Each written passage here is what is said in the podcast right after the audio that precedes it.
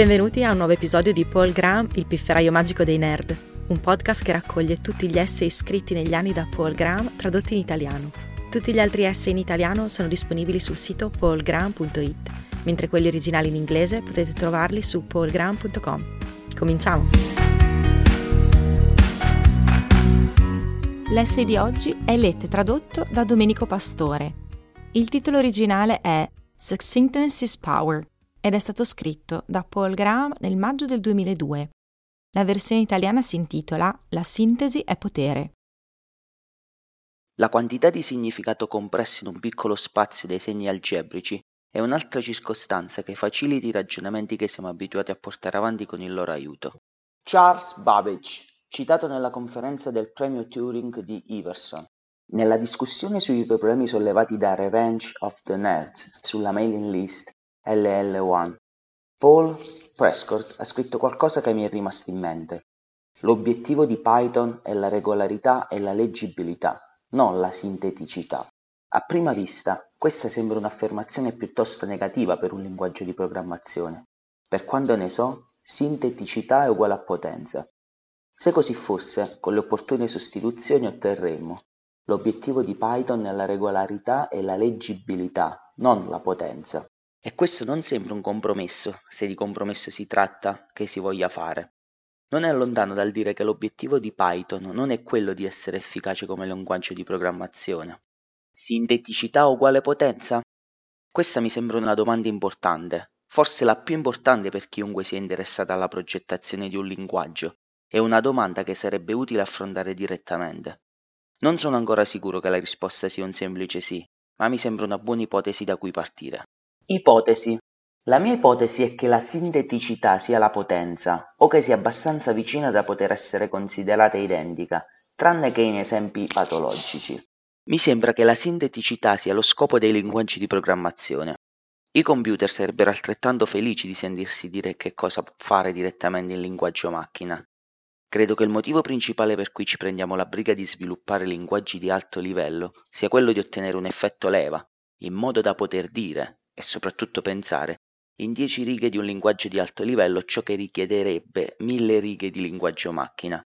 In altre parole, lo scopo principale dei linguaggi di alto livello è quello di ridurre il codice sorgente.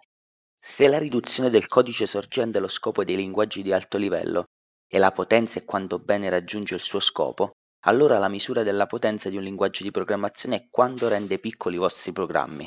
Al contrario, un linguaggio che non rende piccoli programmi fa un pessimo lavoro rispetto a ciò che i linguaggi di programmazione dovrebbero fare, come un coltello che non taglia bene o una stampa illeggibile. Metriche. Piccole in che senso? La misura più comune della dimensione del codice è rappresentata dalle linee di codice, ma credo che questa metrica sia la più comune perché è la più facile da misurare. Non credo che nessuno creda davvero che sia il vero test della lunghezza di un programma. Linguaggi diversi hanno convenzioni diverse per quanto riguarda la quantità di codice da inserire in una riga. In C molte righe non contengono altro che uno o due delimitatori. Un altro test facile è il numero di caratteri in un programma, ma anche questo non è molto buono. Alcuni linguaggi, Perl per esempio, usano identificatori più corti di altri, Credo che una misura migliore della dimensione di un programma sia il numero di elementi, dove un elemento è qualsiasi cosa che costituirebbe un nodo distinto se si disegnasse un albero che rappresenta il codice sorgente. Il nome di una variabile o di una funzione è un elemento. Un numero intero o in virgola mobile è un elemento. Un segmento di testo letterale è un elemento. Un elemento di uno schema o di una direttiva di formato è un elemento. Un nuovo blocco è un elemento. Ci sono casi limiti. Meno 5 è un elemento o due, ma credo che la maggior parte di essi sia uguale per tutte le lingue, quindi non influenzano molto i confronti. Questa metrica deve essere perfezionata e potrebbe richiedere un'interpretazione nel caso di linguaggi specifici, ma credo che cerchi di misurare la cosa giusta, cioè il numero di parti di un programma. Penso che l'albero che si disegna in questo esercizio sia quello che si deve creare nella propria testa per concepire il programma e quindi la sua dimensione è proporzionale alla quantità di lavoro che si deve fare per scriverlo o leggerlo. Design. Questo tipo di metrica ci permetterebbe di confrontare linguaggi diversi, ma non è questo, almeno per me, il suo valore principale. Il valore principale del test di sinteticità è come guida nella progettazione delle lingue. Il confronto più utile tra le lingue è quello tra due potenziali varianti della stessa lingua. Come posso fare nel linguaggio per rendere i programmi più brevi? Se il carico concettuale di un programma è proporzionale alla sua complessità e un dato programmatore può tollerare un carico concettuale fisso, allora questo equivale a chiedersi cosa posso fare per consentire ai programmatori di ottenere il massimo? E questo mi sembra identico alla domanda come posso progettare un buon linguaggio? Per inciso, niente rende più evidente che la vecchia credenza tutti i linguaggi sono equivalenti è falsa quando la progettazione di linguaggi. Quando si progetta un linguaggio, si confrontano costantemente due linguaggi. Il linguaggio se facessi X e quello se non lo facessi, per decidere quale sia migliore. Se questa fosse davvero una domanda senza senso, tanto varrebbe lanciare una moneta. Puntare alla sinteticità sembra un buon modo per trovare nuove idee. Se si riesce a fare qualcosa che accorcia molti programmi diversi, probabilmente non è una coincidenza. Probabilmente si è scoperta una nuova astrazione utile. Potreste anche essere in grado di scrivere un programma che vi aiuti nella ricerca di schemi ripetuti nel codice sorgente. Tra gli altri linguaggi, quelli che hanno una reputazione di sinteticità sono quelli a cui guardare per trovare nuove idee. Fort, Joy, Icon. Confronto. Il primo a scrivere su questi temi, per quanto ne so, è stato Fred Brooks, nel mese dell'uomo mitico. Egli scrisse che i programmatori sembravano generare più o meno la stessa quantità di codice al giorno, indipendentemente dal linguaggio. Quando lo lessi per la prima volta, all'inizio dei miei vent'anni, fu una grande scoperta per me e mi sembrò che avesse enormi implicazioni. Significava A. che l'unico modo per scrivere software più velocemente era usare un linguaggio più sintetico e B. chi si prendeva la briga di farlo poteva lasciare nella polvere i concorrenti che non lo facevano.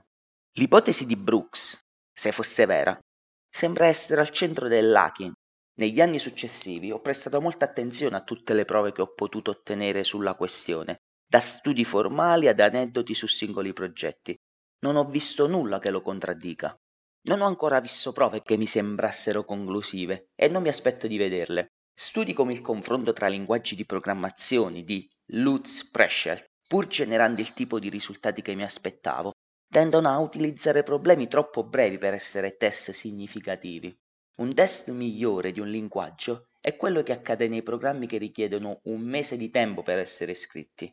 È l'unico vero test. Se si crede come me che lo scopo principale di un linguaggio sia quello di essere buono per pensare, piuttosto che per dire a un computer cosa fare una volta che lo si è pensato, e quali nuove cose si possono scrivere in esso. Quindi, Qualsiasi confronto tra linguaggi in cui si debba soddisfare una specifica predefinita è un test leggermente sbagliato. Il vero test di un linguaggio è la capacità di scoprire e risolvere nuovi problemi, non la capacità di usarlo per risolvere un problema già formulato da qualcun altro. Si tratta di due criteri molto diversi. Nell'arte, mezzi come il ricamo e il mosaico funzionano bene se si sa in anticipo cosa si vuole realizzare, ma sono assolutamente pessimi se non lo si sa. Quando si vuole scoprire l'immagine man mano che la si realizza, come si deve fare con qualsiasi cosa complessa come l'immagine di una persona, per esempio, è necessario usare un mezzo più fluido come la matita, la china o la pittura a olio. In effetti, il modo in cui si realizzano arazzi e mosaici è quello di creare prima un dipinto e poi di copiarlo. La parola cartone animato era originariamente usata per descrivere un dipinto destinato a questo scopo. Ciò significa che probabilmente non avremo mai confronti accurati sulla potenza relativa dei linguaggi di programmazione. Avremo confronti precisi, ma non accurati.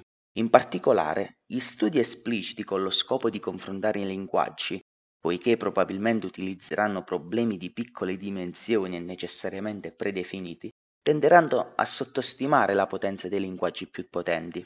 I risultati sul campo, anche se necessariamente meno precisi degli studi scientifici, sono probabilmente più significativi. Ad esempio, Alf Weiger di Ericsson ha condotto uno studio che ha concluso che Erlang è da 4 a 10 volte più sintetico di C++ e proporzionalmente più veloce nello sviluppo di software.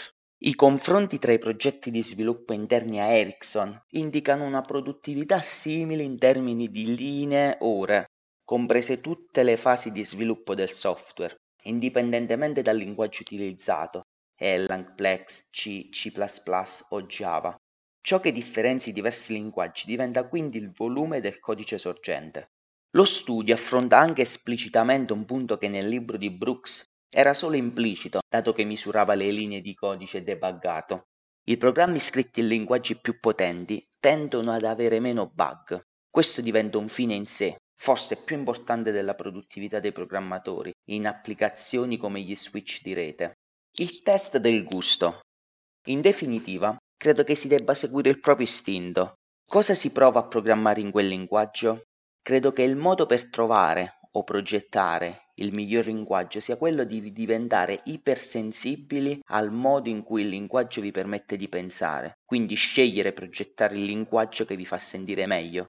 Se qualche caratteristica del linguaggio è scomodo o limitante, non preoccupatevi, lo saprete.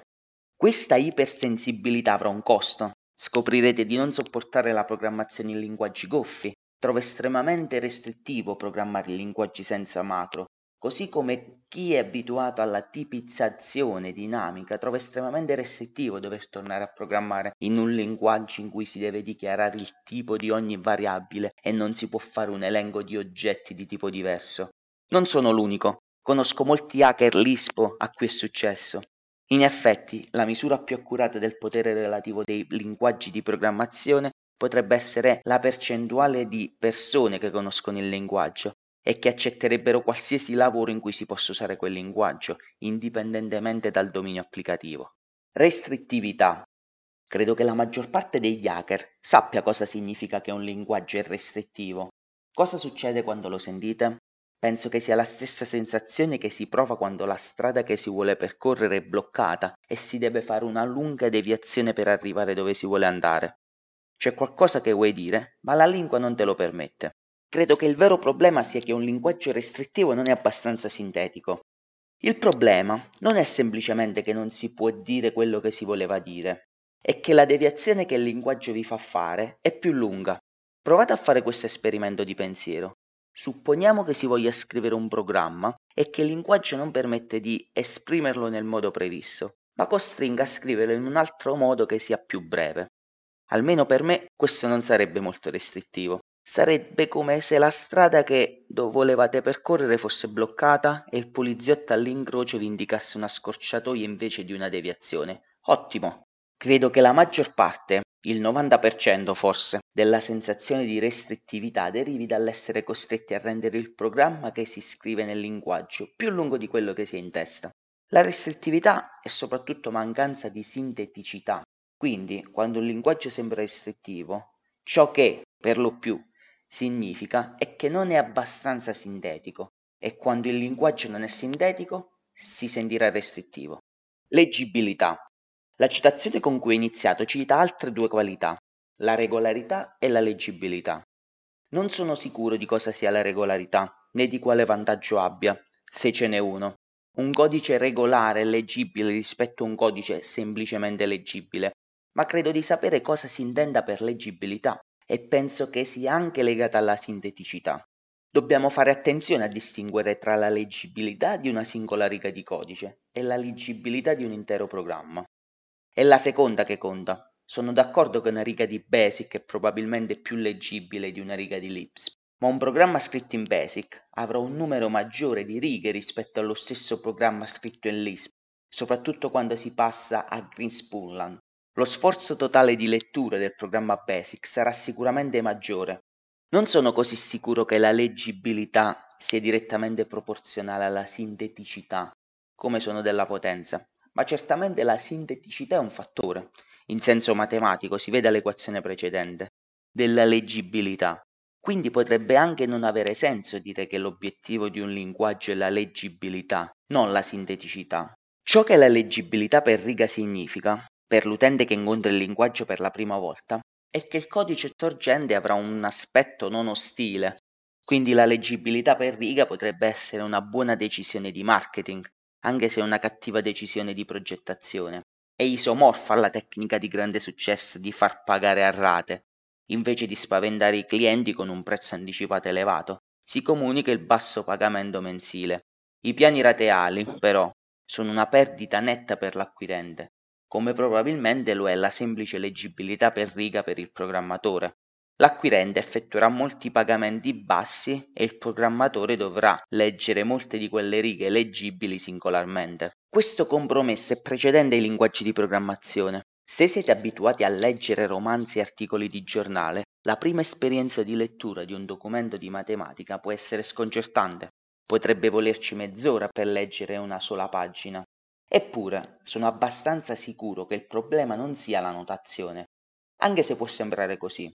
Se si esprimessero le stesse idee in prosa, come dovevano fare i matematici prima di evolvere le notazioni sintetiche, non sarebbero più facili da leggere, perché il documento diventerebbe grande come un libro. Fino a che punto? Alcune persone hanno respinto l'idea che sinteticità è uguale a potenza. Credo che sarebbe più utile, invece di discutere semplicemente che non sono o sono la stessa cosa, chiedersi Fino a che punto la sinteticità è uguale a potenza? Perché è chiaro che la sinteticità è una parte importante dello scopo dei linguaggi di livello superiore. Se non è l'unica cosa a cui servono, allora a cos'altro servono e quanto sono importanti relativamente queste altre funzioni? Non sto proponendo questo solo per rendere il dibattito più civile. Voglio davvero conoscere la risposta. Quando, semmai, un linguaggio è troppo sintetico per il suo fine?